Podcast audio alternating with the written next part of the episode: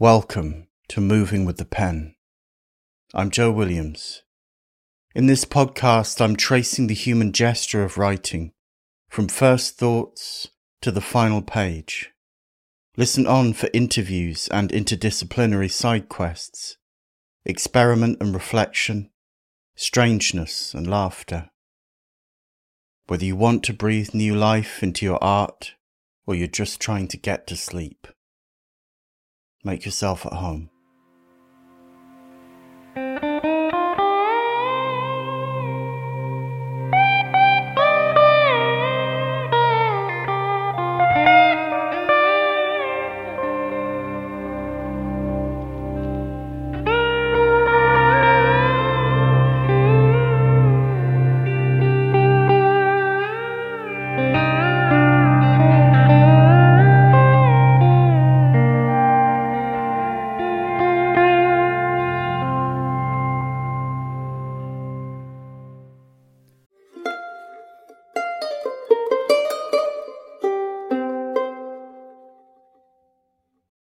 Tree of meaning forms this podcast.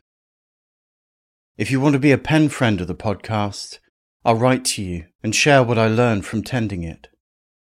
The links that emerge between the conversations, the insights that blossom after them. I'll let you know about opportunities to write together as they come up, whether that be free workshops or long course deep dives. Go to movingwiththepen.com slash penfriend and enter your email to make it happen.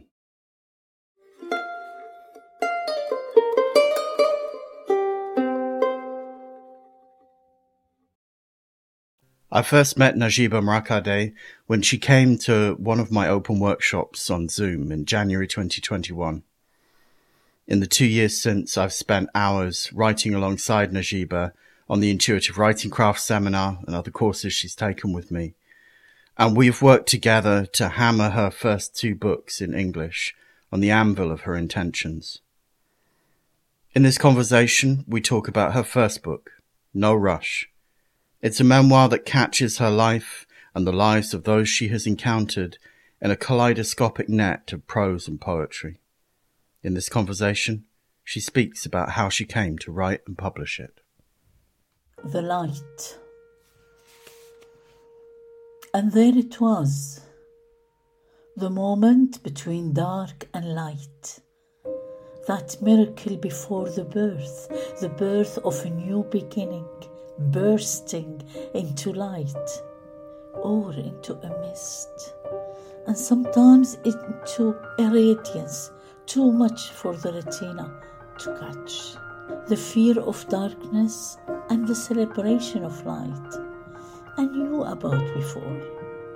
But it was between the darkness and the birth of light that I became a witness.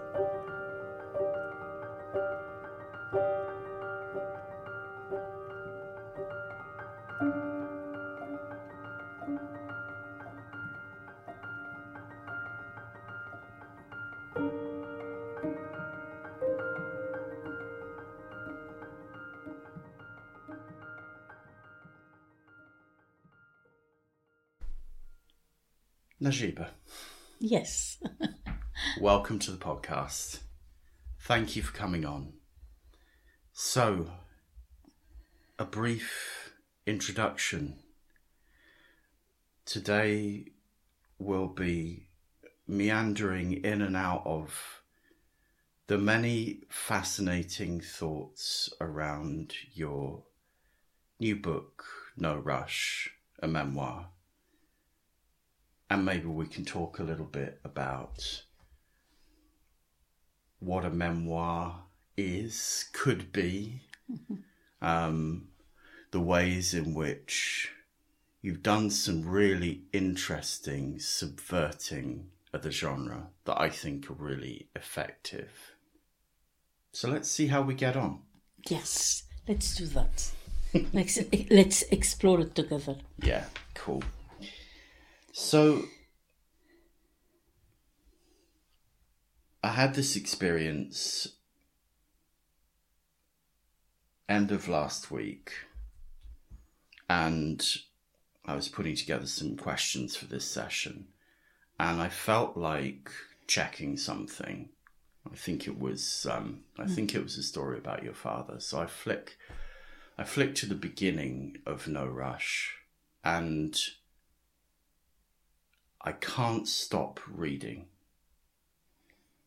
So when the book came out, it was mid October, wasn't it? Yes, towards the end, yeah. You sent me a copy, you and um, Anthony, your print designer, put together a really beautiful edition. Yes. Um, think we have to give a shout out to yeah. Anthony yes. Lane there. Oh, yeah, yeah. Um, yeah, I uh, I worry about his perfectionism, but it has its uses. It's a really yeah. gorgeous little book. Yeah. It feels good in the hand. It Yeah. looks beautiful. Yes, I think Anthony. The, uh, I I knew he's doing good job, but the first when I hold the book, um, I just just said thank you, Anthony. It's exactly, it's everything in the way he designed uh, this book match the content of the book, and as a result, it just f- flows from the the moment you see the book cover till you finish the book. Last Thursday night, Friday night, when I just sat and had to read the thing cover to cover, mm. I met it for the first time. Mm-hmm. Mm-hmm. You have got a life into 50,000 words and 101 pages. That's right. a lifetime. Yeah. So I would really like to talk to you about how you did that because there was some very unusual technical and process decisions that made that possible. Um, but I want to say, I think this thing's gonna get word of mouth because I'm having the same response as a whole bunch of people have had when they've read this. I started it, I devoured it, I read it cover to cover in one go. Um, you've chosen to use a mixture of poetry, of lyrical prose that describes first memory and then in the later parts of the book inner states and a very grounded descriptive style about the details of your family life um, and life in Damascus, where you grew up. Um, and the license you've given yourself there to address any part of your life in any form that most suits it, I think is part of what's working here. So we get the stillness of your father's study mm. when you were young. We get in a paragraph the flowering jasmine in the courtyard. Mm-hmm.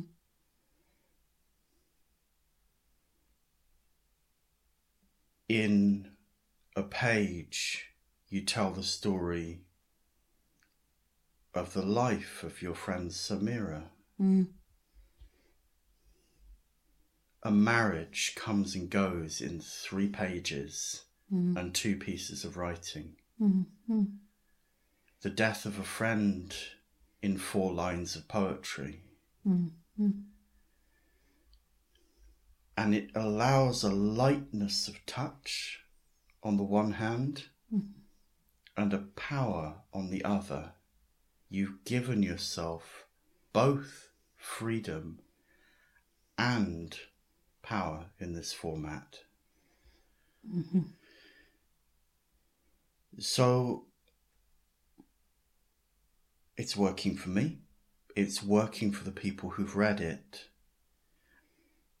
and you had a very clear idea that this was how you were going to do it from the start.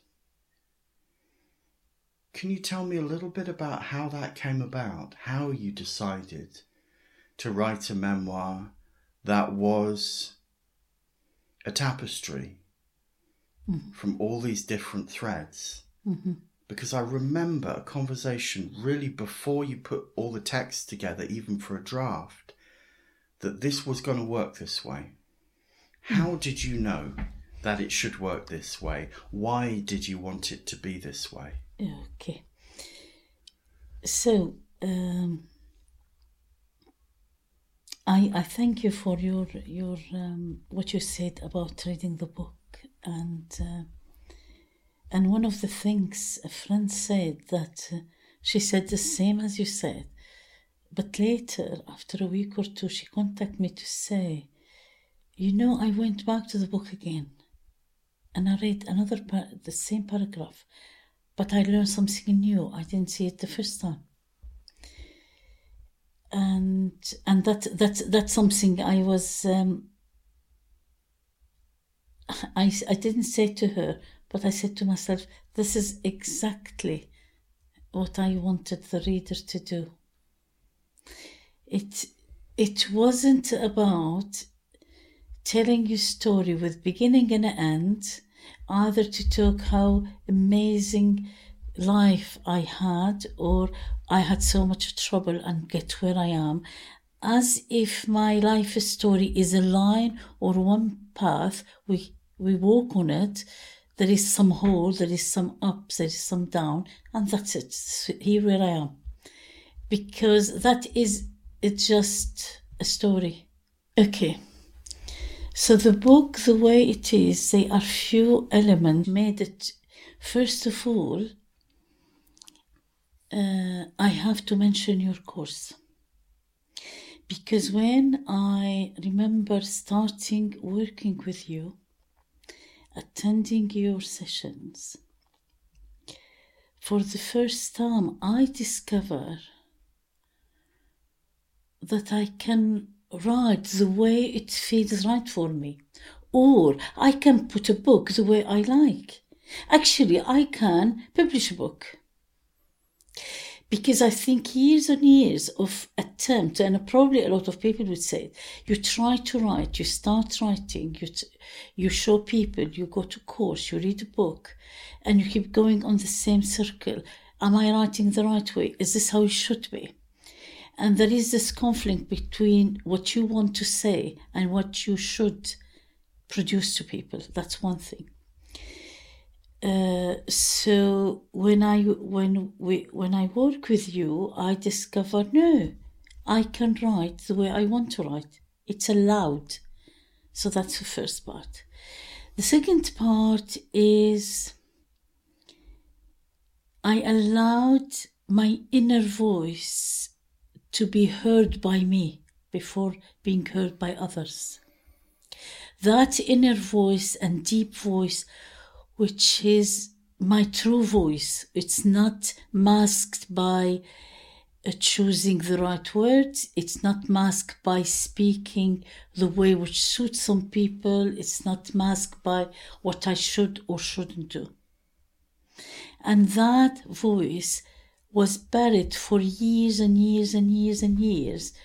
It's because it's called how to cope and how communicate and how to go through jobs and life and you know.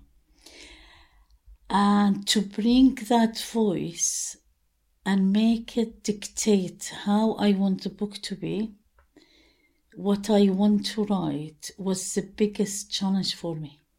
And this is why this book is very precious to me. So that part, and I have to thank you, it was a journey. So it didn't come that way out of nowhere.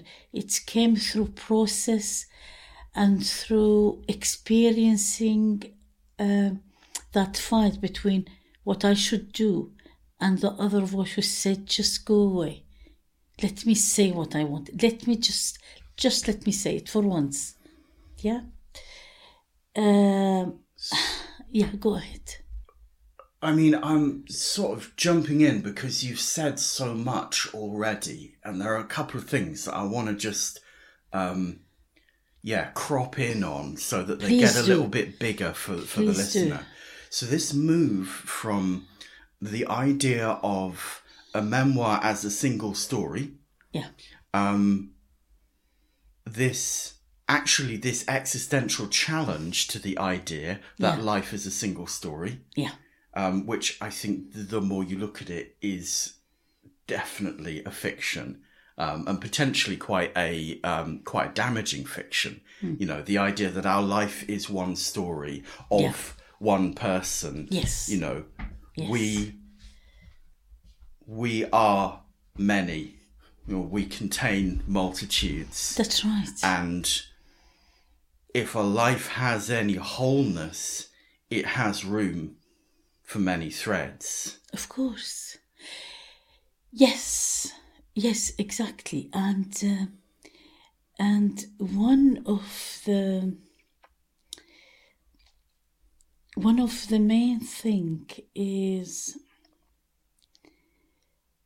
those pieces in the book. If they put, if you take them, put them on a table, they're just separate pieces. They can't come together and make a jigsaw we are all i don't know it's in the language we use it all the time. And the last piece of jigsaw and now i have the full image. And i and actually there is nothing unless you make jigsaw stick them together and stick them on a wall that's the only way you can make a jigsaw. Your life can't be there is a missing piece of jigsaw. Perhaps missing link.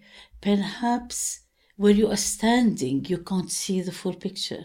Or perhaps where you are in time and in a place, what you see is right. And perhaps 10 years later, doesn't it looks illusion? So here's a question.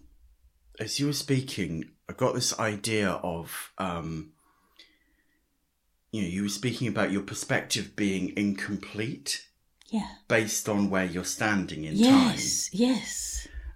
Would you say that assembling these pieces that have been written over a fairly long period, so the most That's recent right. uh, were last summer, a couple of uh, a couple of months before, A few years the- ago. before we put together Yeah. the final edit document. Yeah. Um, when were the first pieces written?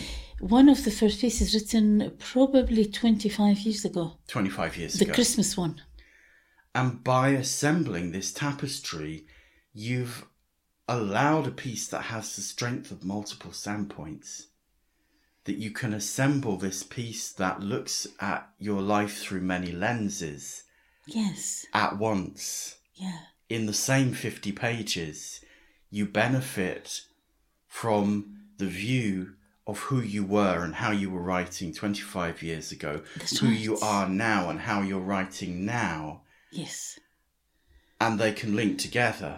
That's right. Even though there are no connection between them, even the style is different. Yes. It's a story different. And like my dad's story about this lady, Maria, who, who claimed to be able to read your coffee cup. okay, yeah. I mean, I always, I Can you, re- can't, can you retell that briefly? We're screaming off into left field, which is brilliant. That's that's where I'm I love it because it came to me as, you know, sometimes when you write, you are very serious. And then you skip something really hilarious, like this lady who will come on a Friday to help my mom with the washing. And that traditionally, you have this half washing machine, not the modern one, it's open one. And they have to do the washing, have it online before the sun is strong, because the, the, the sun will, will ruin the color, the color in clothes. And then sort out things. So at lunchtime, she have her lunch, and then she go, she goes. And I don't know how she said she can read uh, the coffee cup. And of course she doesn't. And my dad took her seriously and asked her to read the coffee, his coffee cup. And he called her and closed the door, like, because he doesn't want us to hear what she's saying. And she would call us to the kitchen and say, tell me what happened last week and tell me what he's doing next week. And then she will go and read to him and he will be really in deep thought, say, Oh my God, how much she knew. But Mariam couldn't do this all the time. With time, we got busy and we'll be at school when he called her. And then she started making up story. And then he, he just said, she just took rubbish, you know. So the lightness of it, that that dad who I admire and the thinker and the priest and the the person who hold people pain and he got into that trap of believing this lady is going to tell him something special. And I think that lightness of it is lovely. But then when I wrote My Dad and the Temple, I wrote it a few years ago, or not few years ago, probably five years ago, before uh, the uprising in Syria, when the destruction. Now, this is when eight years of war left the country destroyed, and that time it was written, and it was very painful for me to write it. The temple. In the holy temple sat my dad. I knocked quietly. Come in, dad would say.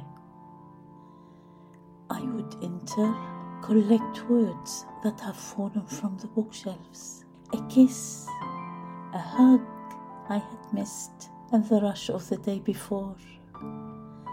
A stern look through his glasses and his smoke. He's been gone for too long to remember. The temple has vanished, and so has God's mercy.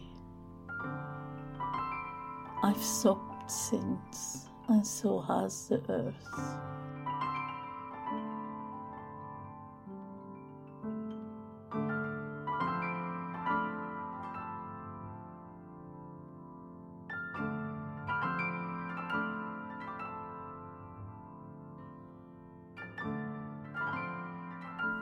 Maybe since we're going towards your father, we could go there.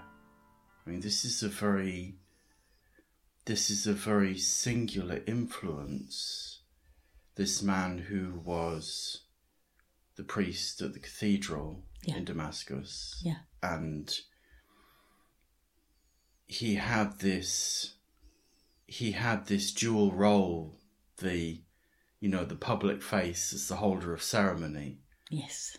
and the private face of being the person people went to when their lives fell apart. That's right. That's right.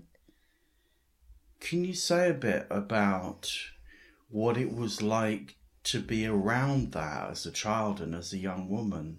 And yeah, are there are there threads that have informed not only what you've written about him, but how you've read how you've written this? He was there to hold, I think in English you say, not hold them, create place to hold their problem. And there was a lot of problems that, like any time. And um, he had this office, and that a place, the door, somebody will knock on the door three o'clock in the morning, or five o'clock afternoon, or six o'clock in the morning, and that door always is answered.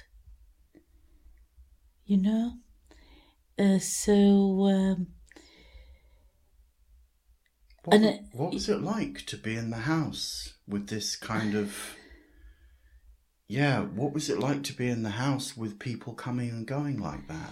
Uh, well, the way my dad, it's it's it's it's, it's going to bring another story. One of the thing is uh, during the day there is a store and you have corridor and you can go to his office and then you enter the court where the house is. But um, but we could see if we were upstairs, we could see who is at the door if it if we were at home. And um, one of the things I always remember when the door is knocked, especially when it is not uh, during the day, that he would just, if he open it, he just leave it, not open it fully, and he will call my mum name, which means let the children go in, so we wouldn't see who is coming. So we know there is something, you know. And then those people go in, the door closed, and you don't, you know, and he attend to what people need or want. Uh, because also people will knock on the door at three o'clock in the morning because they said my dad is dying can you come and give him is it the last rite call isn't it Yes. yeah so um, so he will do that you know uh, yes i don't know if we discover or i was i start remembering things happen when we were children yeah No, that's very that's very succinct, Najiba. I mean, I'm wond- I'm wondering whether there was a temptation to listen ever. I had the story for you actually.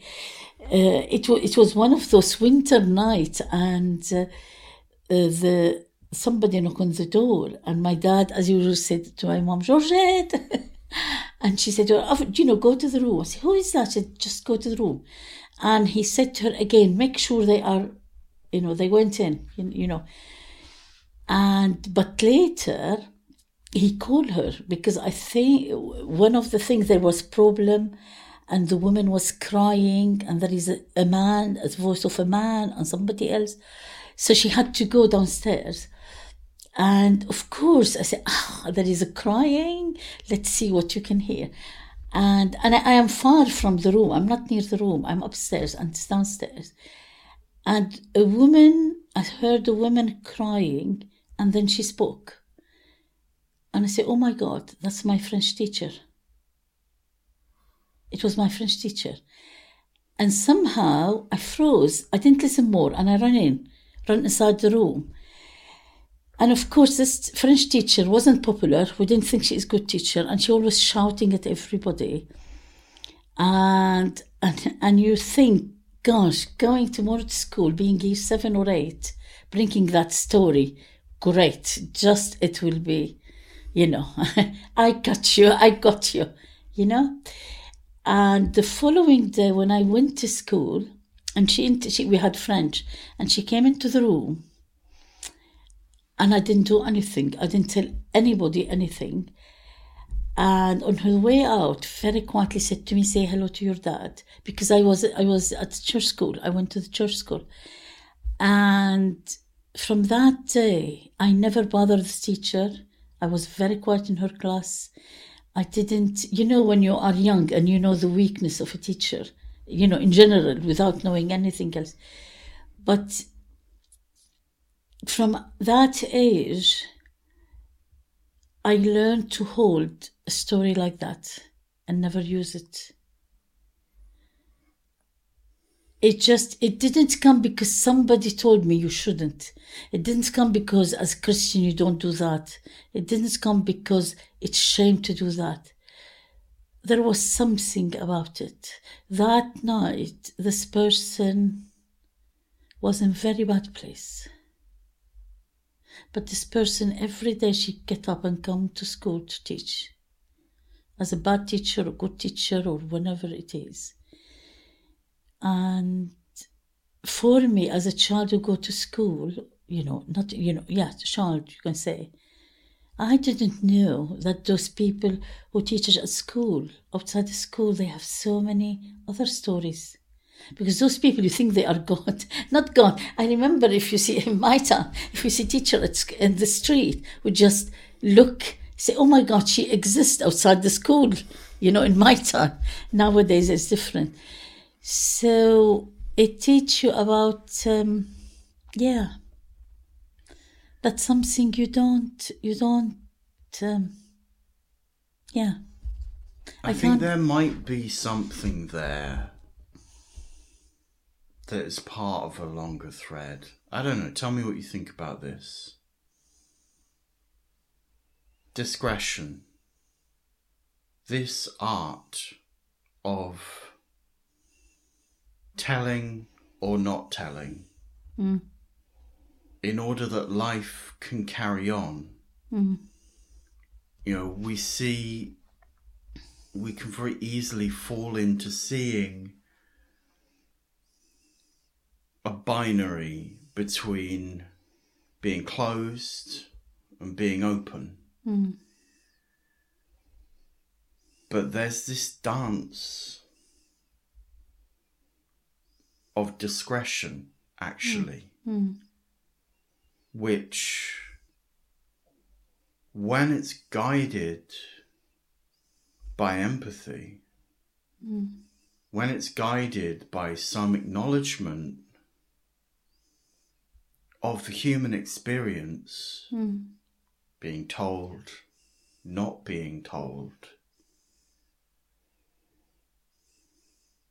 is essential to let life happen. Hmm.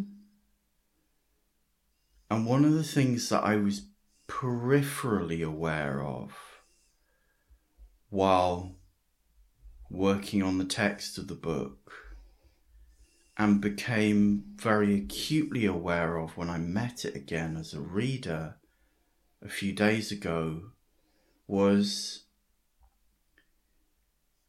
there is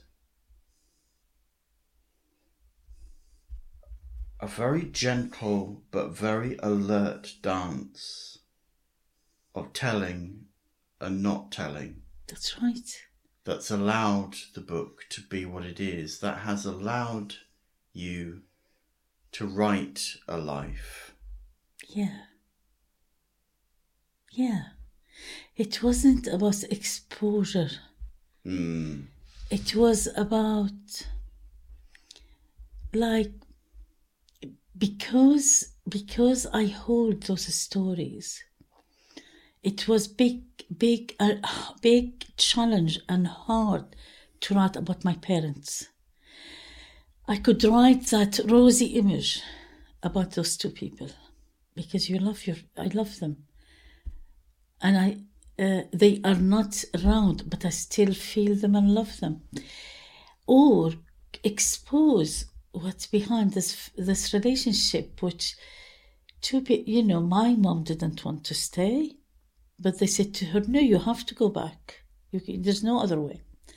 And my dad, who is full of upset and anger for losing his child, he couldn't see through, uh, or that's the way he accepted.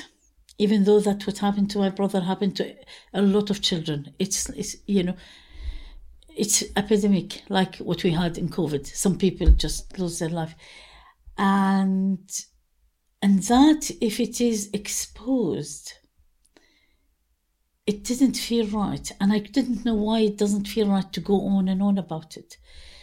Uh, but i felt i have i have to mention it. Yes. because this is this happened in that in that life. It's it's not only happened it make me discover despite this those two people have four children and with their with what they have they give us as much as they can Yes. they perhaps she was not happy in that relationship but she found a way to be content Yes. with her children Yes. was talking to her sister in creole because also she wasn't like even though her parents are syrian she is not syrian you know somebody was born in the caribbean imagine the weather the song the dance came to a very conservative society and the wife of a priest. But those people in their own right they are amazing and they make something of their life. Yeah? My mom didn't sit hours uh, crying over being stuck in a marriage and my dad didn't make sure she goes as much as he can uh, to to make her life miserable. You know even you know even it was what you call traditional marriage. And i think this is i love the way you said the balance. So i mentioned that fact that a child died and both lost a child not one. Yes. and it was the first child. Yes.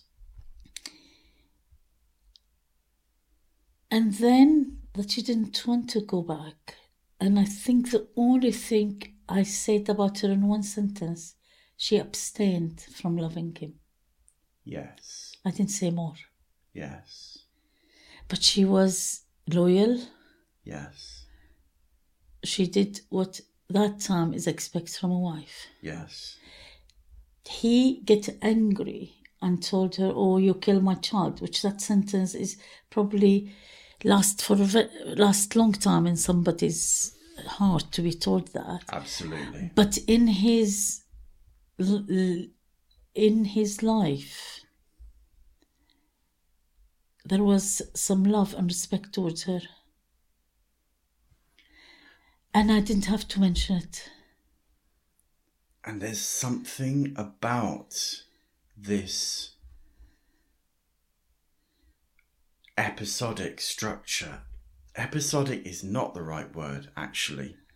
Bad dog. Try again. Um, it's it's al- it's almost because episodic it implies again a linear timeline. There's something about this timeline where memory moves, living memory moves in a field of awareness. And your evocation of these moments flash like pockets of luminescence in the sea at night, and in a moment you can tell this much and no more. Yeah, Or in a sentence, you can be really pretty clear eyed yeah, about your father's attitude Yeah. to your mother Yeah. after the death of their son. Hmm. You can be absolutely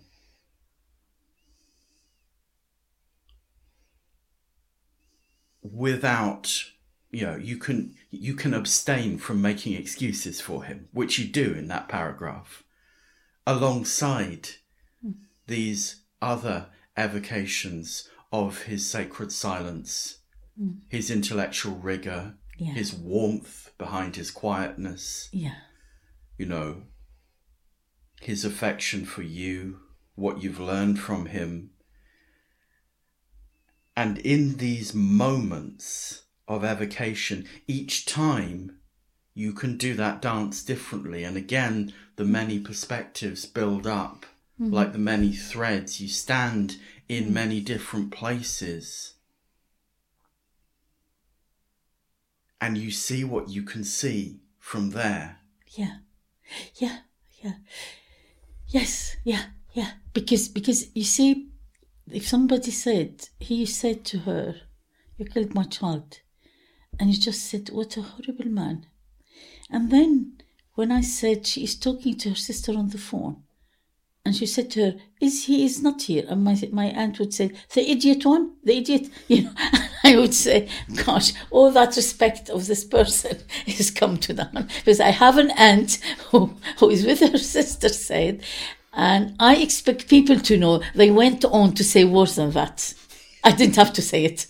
I just didn't have to say it. Yeah, There was yeah. no need for it. Yeah, yeah, yeah. Yeah. And that lightness is lovely. Yeah, yeah, and it, it's it's because it's life is like that, isn't it? Yes, yes. life is like that. It's it's um, there is. Um, I love you. You use the word lightness about it, but it's all those things to, to like. If I sat and said I was born and keep going on that line we mentioned later, all those all those lovely uh, living lightness of life and its beauty will be gone Yes. because there is disaster, success, another disaster, light, war. But actually, uh, it, for me, with this book, one of I learned so much about uh, not only writing, uh, but about what's behind that joy I have about life. Interesting. And thanks to you, Joe, thanks to your work. Um, I when I moved to the UK, the the group called I correct me, Ramblers, the people who go for a walk. Oh, the Ramblers Association. Ramblers Association. So I said uh, there was a walk, and I said I'll join them. Okay. So those people walk in the most beautiful part uh, uh, of, Was of- this in was this in Ireland at this point? in Bristol. In Bristol. ah, okay. yeah, you- in Ireland, I just point. stay here and in Bristol actually. Yeah, yeah. So there was those people, old, young, uh, you name it. And as you walk, you have this beaut- beautiful. You you go from the valley, go up, go you know turn. There are trees, no trees. There is sun, etc. And then what they do, time to time they stop. So while you are walking, you always seeing in front of you that beauty mm-hmm. in one way or another, but also busy walking. You don't want to trip. It's not working, you know, you don't want to trip. And you could be in the back and they catch up when they stop or in the front to stop. And I remember one of the things they did, you do, or they did, and I did with them, and it came to my mind a few days ago, is you stop and then you turn back. You turn yourself back and you look back. And you said, wow. As if you never seen that view, even though you walk through it. Yes. But you're walking to the f- facing it and busy with that road, which we do in our life Yes. studying job, uh, in love, fall out of love, upsetting. So we are seeing all those things along the way. But then to reach that point and turn back, and then you see the whole place, not only your path. And you said, wow. And that's what happened to me when I was writing. I turned, and then my life was not one line, not a story. It was all those bits and pieces here and there, here and there. Yeah, it was the girl, the, the orphans, but also the sadness in our house. It was Samira, this girl, but also the loss of innocence. Yes. So that was, that's why those pieces are scattered and came together to be in a book. What I was thinking as I was reading it was that what you've done is you've created an artistic representation of how a human being might experience their own life. So instead of forcing it into a timeline Yeah, and fabricating your life as a story, yeah, in this approach of fitting together the many viewpoints, the many contradictions, the many ages, in allowing it to be a book made of moments, yeah, you allow an artistic re-feeling of this moment made of many moments, yeah, which is a conscious human being's life. yes,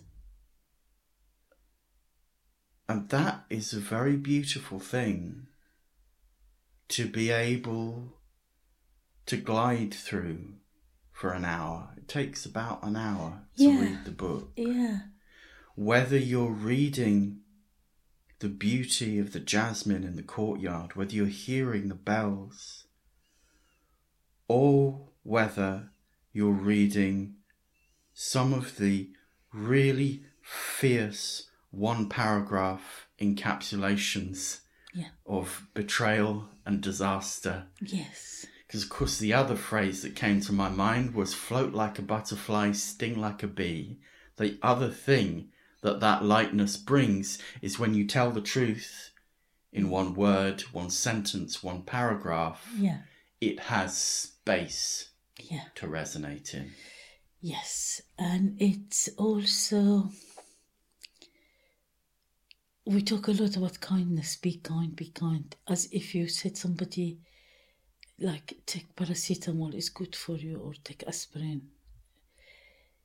Like kindness it's not formula, it's not something you wake up and decide to be kind. Kindness has to formulate itself through your life and your experience and through what life bring in your way and have that privilege to see it to see the pain to appreciate the joy to see the roughness to understand kindness and that's sometimes lifetime Yes. and being kind become a choice rather than let's be nice today and tomorrow turn to a nasty one Yes. it's it's something become a space you can always widen to allow the unpleasant to settle before you have that instinct to hurt to react Mm, to hit back. Mm, and uh, yes yeah yeah. So i think i did not plan to bring the idea of kindness or love but i experience it through my life And of course, the title No Rush is a contraction of a longer phrase. Love didn't have to rush. no no um yes yes exactly exactly and um When you spoke about making a space, and you spoke about it as, you know, in the fairly clear context of a space to let things settle before you're reactive, and we're all familiar with that, you know, trying to um, increase your emotional braking distance a little bit. Um, but the book takes place in a very wide space of awareness. So, as a reader, you know, I spoke of this experience of seeing each vignette, each poem, each paragraph as like a flash of phosphorescence in the dark of the ocean. There is an ocean of awareness around it, which may have been born in you. Maybe you've developed it. Maybe it's a room you've cleared inside yourself. I don't know. Uh, I think there is part in the book. I just put sentence between two parts. When I talk about that space to see things before you hit back, I wasn't saying be nice. I was saying try to see or understand because when I understand and I know it's wrong, then my voice is very strong and very loud to say, no, that's wrong. The way I see space is that I have this image that when we're born, as we are in a room with a small window, and as we grow older, sometimes education, sometimes your family, sometimes your experiences widen this window and you see more. It doesn't matter when it was a small what you saw is wrong. You saw as much as you could see. So as that window grow bigger, you see more the image better and better hmm. and better. Hmm. Hmm. And I think we talk about that that wish that the whole wall will fall. And we can see things as a whole.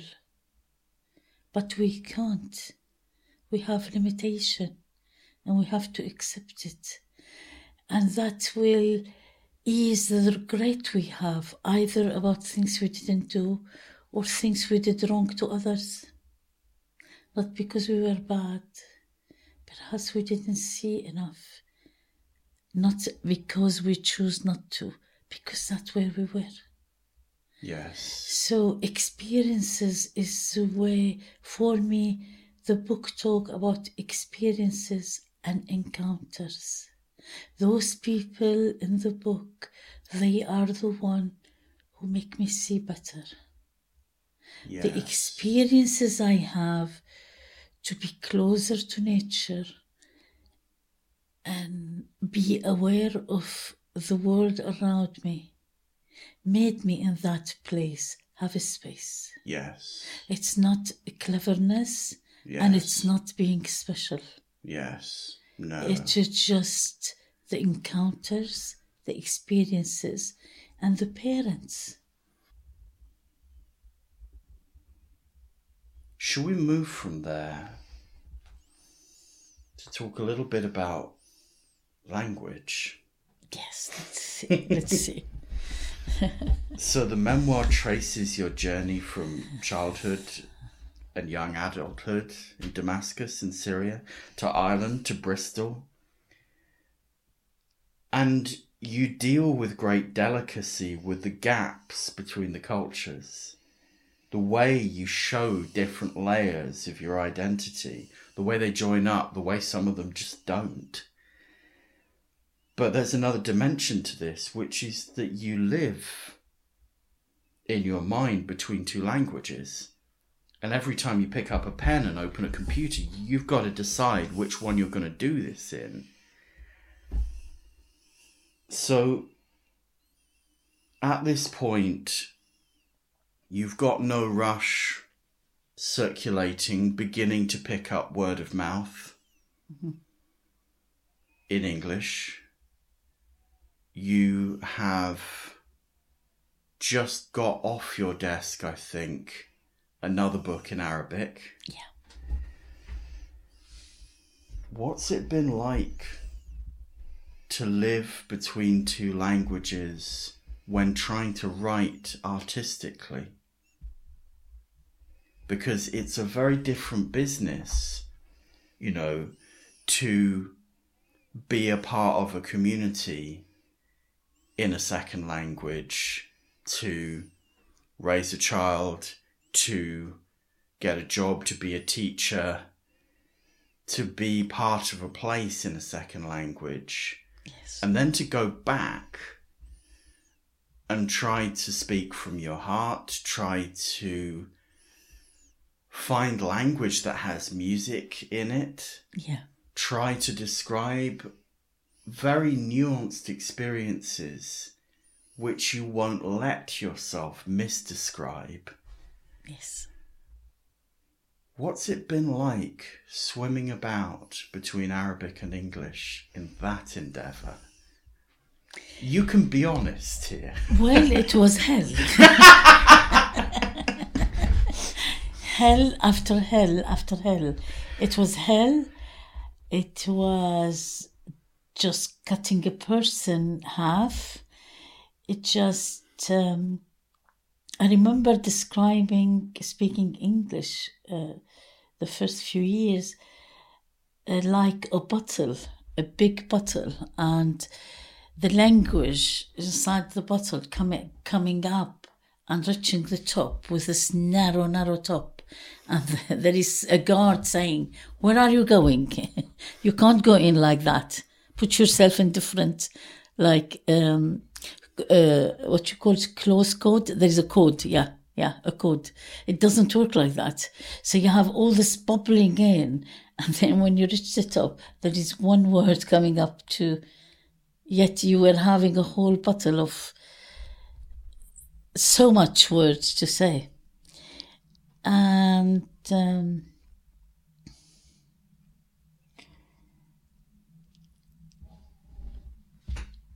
the thing with the language, I, I came to, I, I, I moved to Ireland, then to England in a time. And those are two different languages And- right there. Oh, even, yes. even in even in just the way the two cultures use English.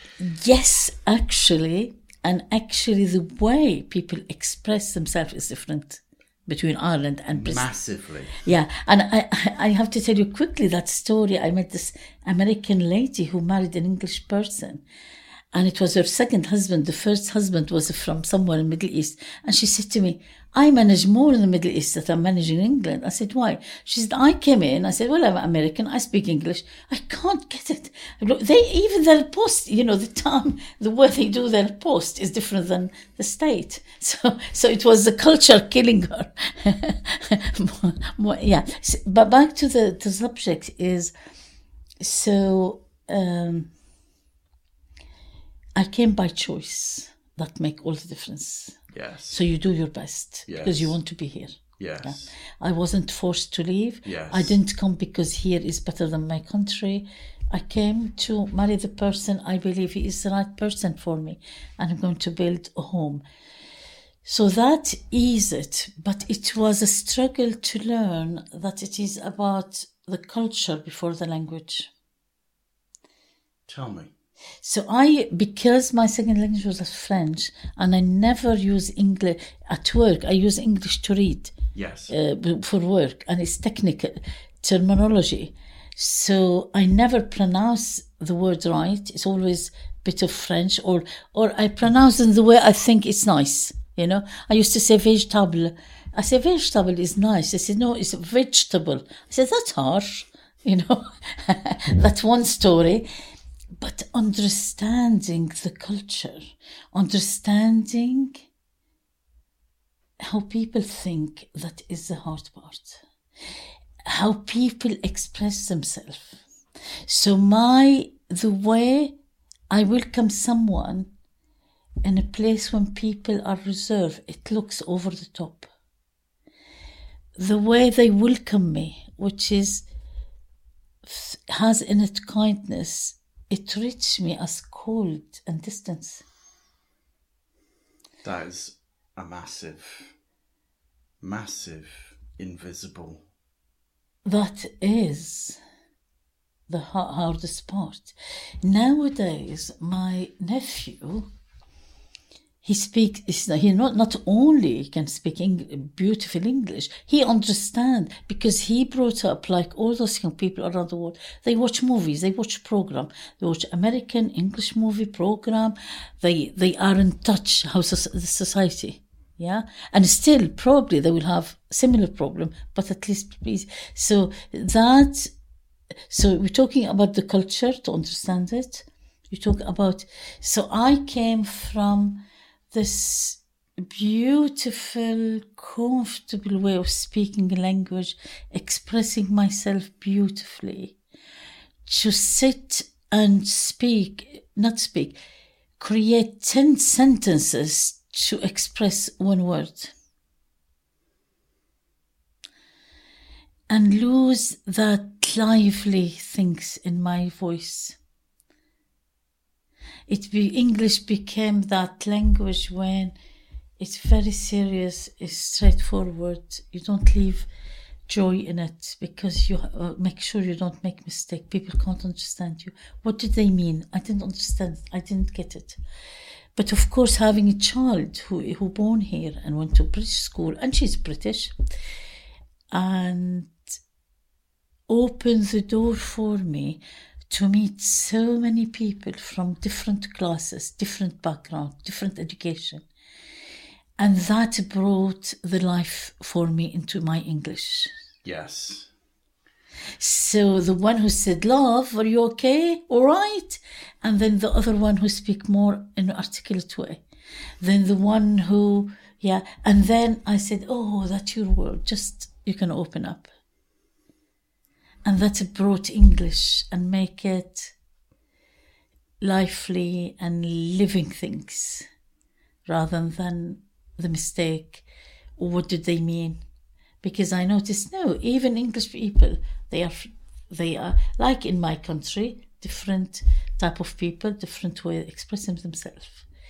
And when it came to writing, I can use that verb. I wasted so many years saying which language, which language, write in Arabic, but it doesn't go anywhere. There are things I can't do in Arabic. Write in English. Your English is not good enough. Go back to Arabic. Okay, now you have a bit of English, bit of Arabic. Which one shall you translate? You can't translate it. It's not working. And that dilemma, it went back and forward. And I joined just by chance, a friend said to me, Oh, I like to do that. What do you like? And I say, I like writing. So she did search. She said, Oh, this city you are working in, let's see if they have writing group. And I went to this writing group. And those people, they sit and write and they read, but they don't judge. They don't. They don't do critical. They don't have. How yeah, can they say? don't do critique. They don't do critique. Yeah. And I went there, I will sit and write quietly. And when I have, they say, your turn. I said, you know, I couldn't. They have beautiful English and very articulate. And, and, and they ask me, are you writing always? And they say, oh, you're writing in English, but we know you're writing the other way around. I say, yeah, I can writing in Arabic. And they read to us. I said, but that's Arabic. They said, it's okay, read to us. And it was the first time I heard my voice reading my writing in Arabic. That the first time I heard it. Was, was in a writing group in England. Yeah. And what was that like? I was, I think I started shaking, and there was that silence, and I was reading. And then t- towards the end, I just felt that there are people listening. And when I finish, they all praised me. And they said, some said, I, they love the music they heard. And then I said, Oh, that's a voice. They meant it. And after a few times, I said, I'm going to read in English. But sorry about the mistakes and the way I read, it doesn't have that right rhythm when I'm reading English. And it's okay. And they listen and say thank you. And that's how, that's how um, the idea that it's okay, write in both. Yes. Both. Don't worry. I mean, we had a discussion, I think, in the in the first intuitive writing craft seminar you joined, and I haven't checked whether you mind me quoting you on this. So if you do, we'll just have to cut this bit. But I distinctly remember you saying, "Well, I could say." that I can't express what I mean in English. I could say that right now. The truth is, I'm afraid to express what I mean in either language. Yeah. Yeah. Because in English, I had the fear of making mistake and be wrongly. Yes. And in Arabic, I carry with me since I was a child. I come from a country where I brought up in dictatorship place, in censored place. You censor everything, everything. And you leave the country and you go to a different country and you speak freely, but that censor hasn't gone. It's there. That and it is actually part of you. It's your voice, your other voice. So how can you find your voice? You forget it's censored. You don't even know. Yes. That is a very important part of this. Yes. So in two languages you can't write freely. So you have to walk in the middle. You have to dance. Yes. Or you have to do a book in French. which also forget part of it. yes, yes. So, you know, I would like to I would like to at some point, if you're up for it, do a podcast um, when you have the next book of poems in English done. Let's put that beside your writing in Arabic. Yes. And let's do a podcast about the music of the two languages Yes. because there is so much in that. We stumbled across this last summer Yeah. Yeah. um, when we were looking at um, rhythm in poetry, yes. and I had a moment where the scales fell from my eyes because I realized that the the underlying rhythms of the poetry in two languages was inside out from each other. Um, that is another discussion, but it would be a, a Yes. brilliant one to have. Yes. Um, and maybe this sort of segues into um, the discussion of intuitive writing, which perhaps we could have. But you know, one of the one of the shadows I box uh, with explaining intuitive writing to people because it can sound um, it can sound like it runs on mysticism and fairy dust, and I really want to work against that. Yeah. Uh, it's just a different way of using your mind and body. Um, and you know, one of the fallacies you can get into about intuitive writing is, well, it's just coming purely from my inner being. And absolutely, it does open up your individuality, It your does. own gesture, your own voice. That's but the other thing that happens when you really write freely is you get the best of your acculturation. Yes. But that's complicated. Writing in a second or a third language where you have where you're battling a different kind of necessary censorship hmm. on hmm. both fronts. That's profound. Hmm. So people, when you read Najiba's books mm-hmm. and you hear the clarity of expression, mm. and you're tempted to think this comes easy, It doesn't. maybe it comes from bloody minded effort over a period of years. and it go over and over and over and over. I was doing one of the poem in Arabic with my sister, and, and she said, "Do you go over it again?" I said, "No, no, we're done." She said, "Do what you do in English. You told me you go over it 20, 30 times." yeah, yeah, yeah, and it's and it's actually this is why the work you do is hard. It is hard to put value on it or because you can buy books or go to courses how to write and do exercise. Yes. and or do this for imagination. Uh, open a book take three lines put them this line repeat it do this yeah.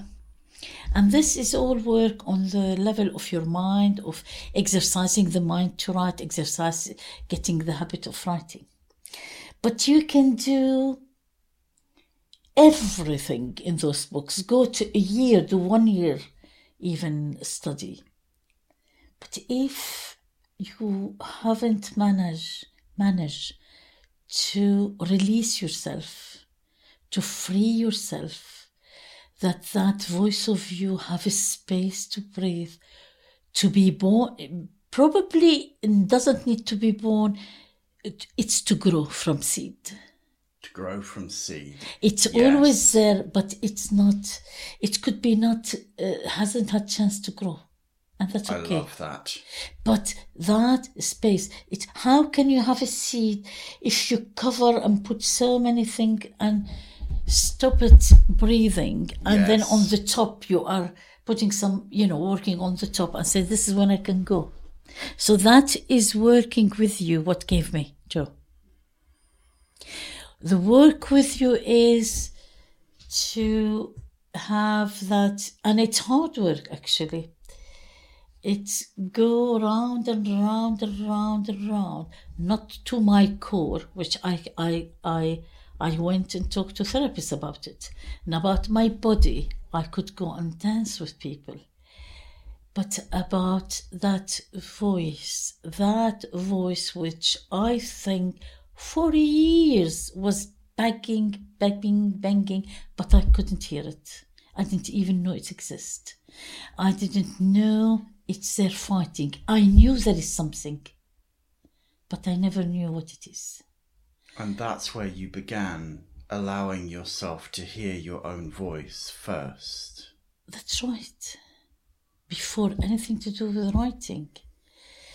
And of course, I remember the first session, and he said to people, and I tell people that story.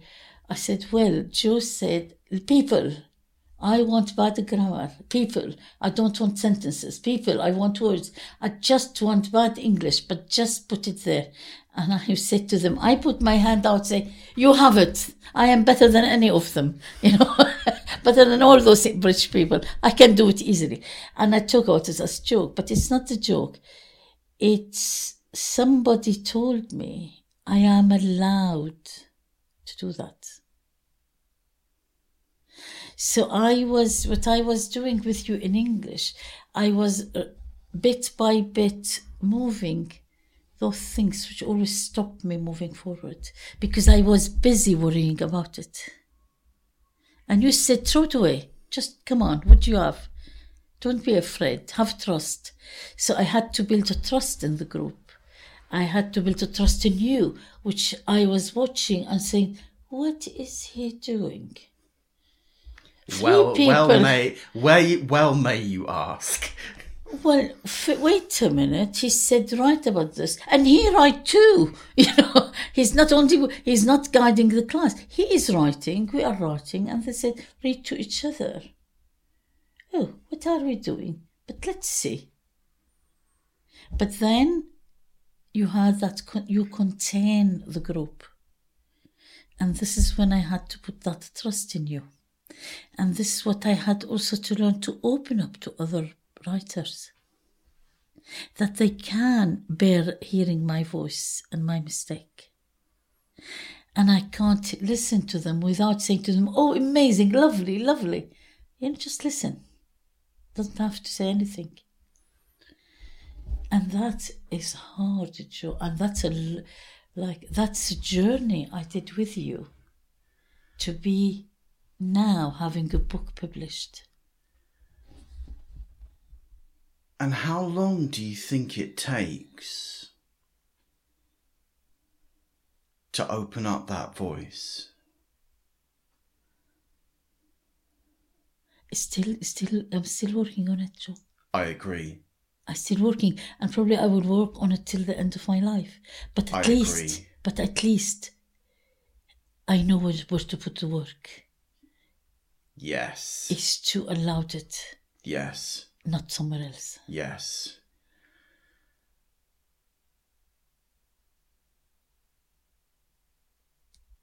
We will be working, if we're wise, for the rest of our lives to open up our voices. Just because we've got to a threshold where we can speak enough of a truth in a voice that rings true enough to ourselves to put together a book that people love and it starts to get word of mouth as it is. Yeah. It's one of the ways resistance works is every time you make it over a threshold, you stop. And one of the ways life and writing and art and guts can push back against that is going back again and trying to open up a bit more. Trying to peel off another layer each time. And that turns it from the achieving of goals into an unending adventure Which is life is. every time you sit down and write. And that is alive in you, whatever other shit is raining down That's right. in your life, in the world. That's That right. is alive in you, whether anyone is interested in publishing your stuff or not, That's or right. whether anyone is interested in your stuff after you publish it. That's right. Um, that's the best explanation of the difference between trade publishing and independent publishing I've ever spoken.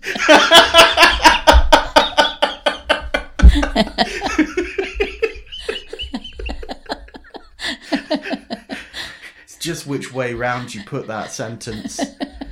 Um,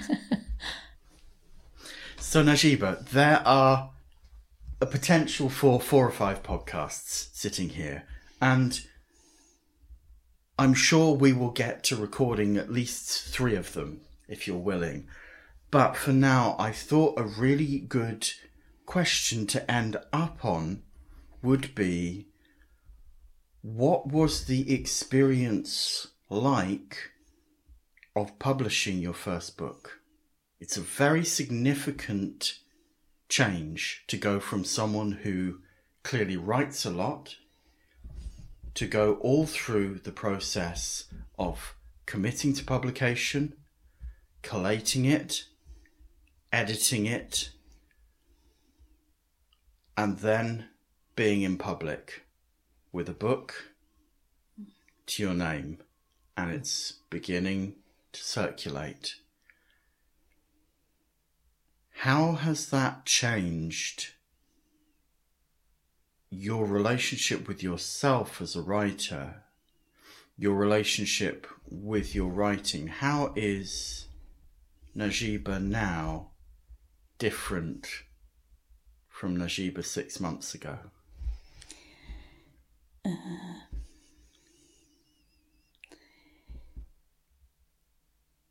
I have to say, it was like the idea of dreaming Mm-hmm.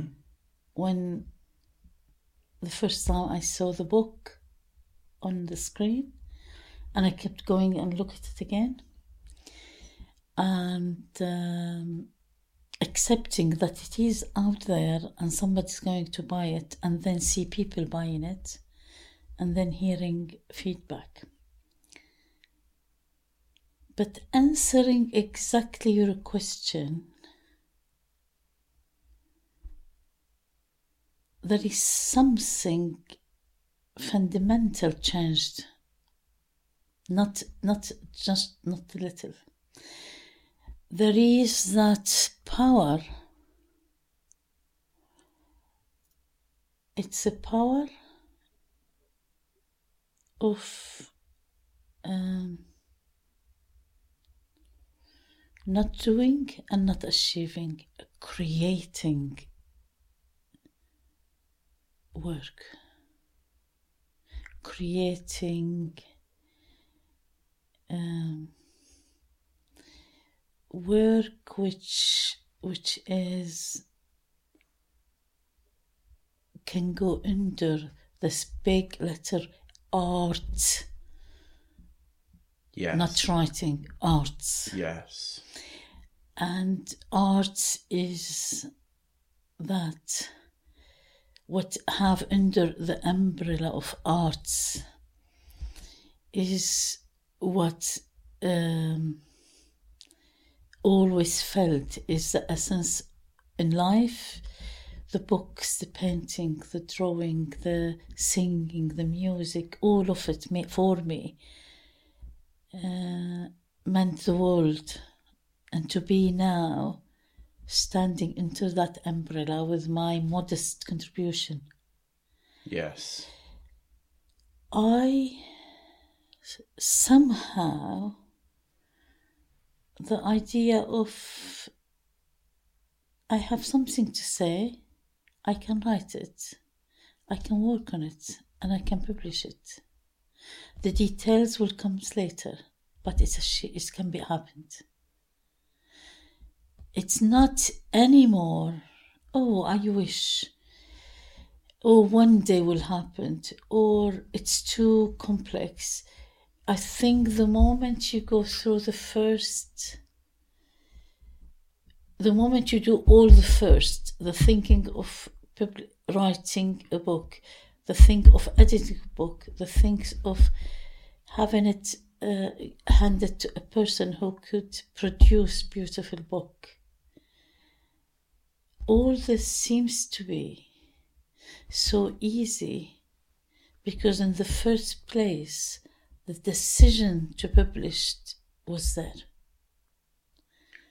Yes. Then everything that follow, I call it details. It took weeks and months searching, searching, searching. Yes. But then when it happened, it went smoothly yes. because that decision was made. And I know now if I decide this is what I want to do, all what I need is to trust the process. The process working with Joe Moore, contacting Joe, I said, Joe, please, I need your support. Joe, I need to join your new group. Anthony, I have this ready to be published. Tell me what you think. Do you think it's good? And actually, more than that, when I thought of the book, I said, just publish it, put it on Facebook. Some of your friends will have it and just pack it, and that's the end of it. And this is no, that's not enough. I want to publish it now. I want to make sure more people read it.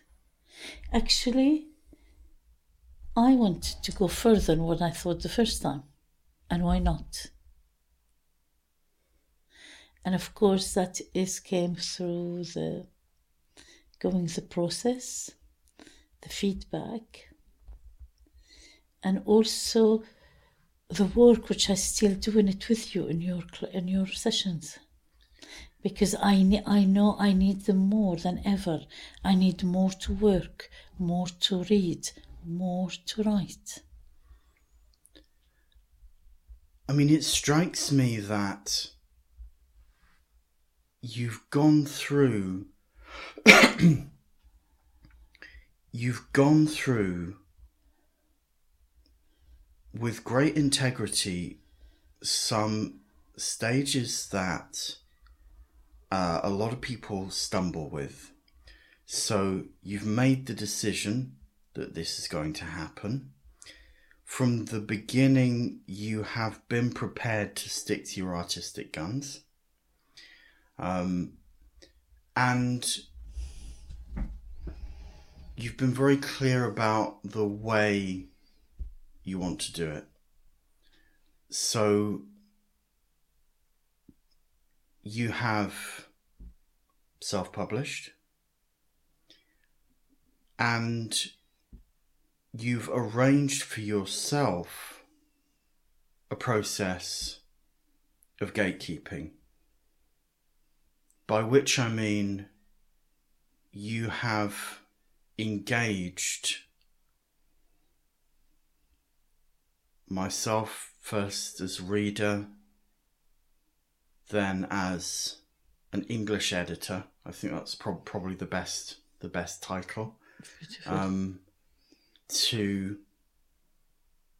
give some encouragement in places, resistance in others, Mm-hmm. and a series of very specific questions Yeah. about very specific aspects of it.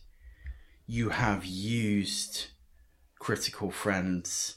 You have also found a very good specialist professional to do the finely balanced work of typesetting and creating a file which can be used through a good print on demand service to mm. make a very high quality book. Yes. Um, so you have set your agenda. You've decided what's important to you. Mm. So the print quality was very important to you. Mm. And it was important to prioritize broad distribution and steer away from the Amazon monopoly. Oh, I think yes. that's I think that's fair Yeah. to say. That's, Oh, that's yes, been a of big course. deal from, from from the start. Of course. So that led you to working with Anthony as typesetter, book producer, Yes. and Ingram Spark as printing service. yes. The result of both of those decisions, because of the attention to detail you and Anthony share, and because of the print quality available through Ingram Spark, right. has led to a beautiful object of a print book Thank you. and the combination of your writing and the beautiful object it's created is now from something I remember in an early tutorial you said I'm going to print four copies and I'm going to leave them on the benches in stations. yeah? So again there is this wonderful trust in life and in truth hmm. and more than four copies have been printed, hmm. and it's going a lot further than the benches in stations. Yeah. But you've decided the game you want to play, and you've played it with great integrity. You haven't got lost in anyone else's agenda, No. and I really admire that. And that is something I think might be worth modeling. It's very easy to get into, oh, what are the trends in self publishing? Or how do I get a manuscript picked up by an agent for traditional publishing? How do I play that game out there, that game out there? You've gone, this is what I believe in in terms of an artistic way of structuring a book. You've done the whole thing in your own way. And I think that is a really good model for successful publishing, whatever tools you're using, whatever professional structures you're going through. You've decided very, very clearly what you want to do, and you've done it with integrity. That's good to hear. That's very good to hear. And I'm just noticing now, having stepped back from technical involvement and reading it as a reader and noticing the word of mouth it's getting, something about the genuineness and the insistence on integrity throughout hmm. is hmm. beginning to work.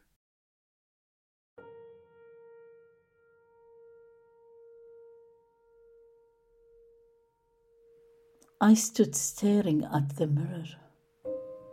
I glanced at her, the version of me that shines through the bursting sun.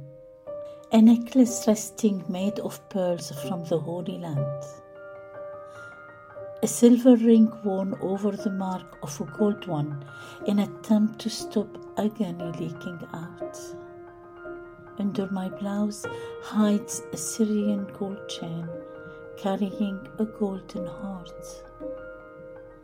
Syria in my heart, in my mind, in my thoughts, and in my tears. I looked again. Hey, you. It is going to be okay.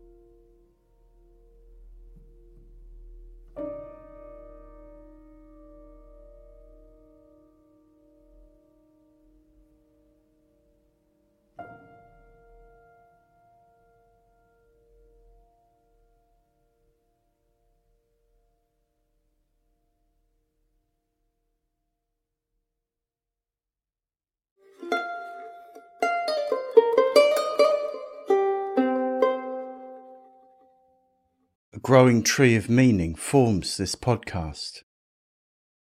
If you want to be a pen friend of the podcast, I'll write to you and share what I learn from tending it.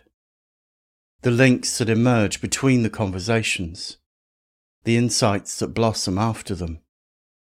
I'll let you know about opportunities to write together as they come up, whether that be free workshops or long course deep dives. Go to movingwiththepen.com slash penfriend and enter your email to make it happen.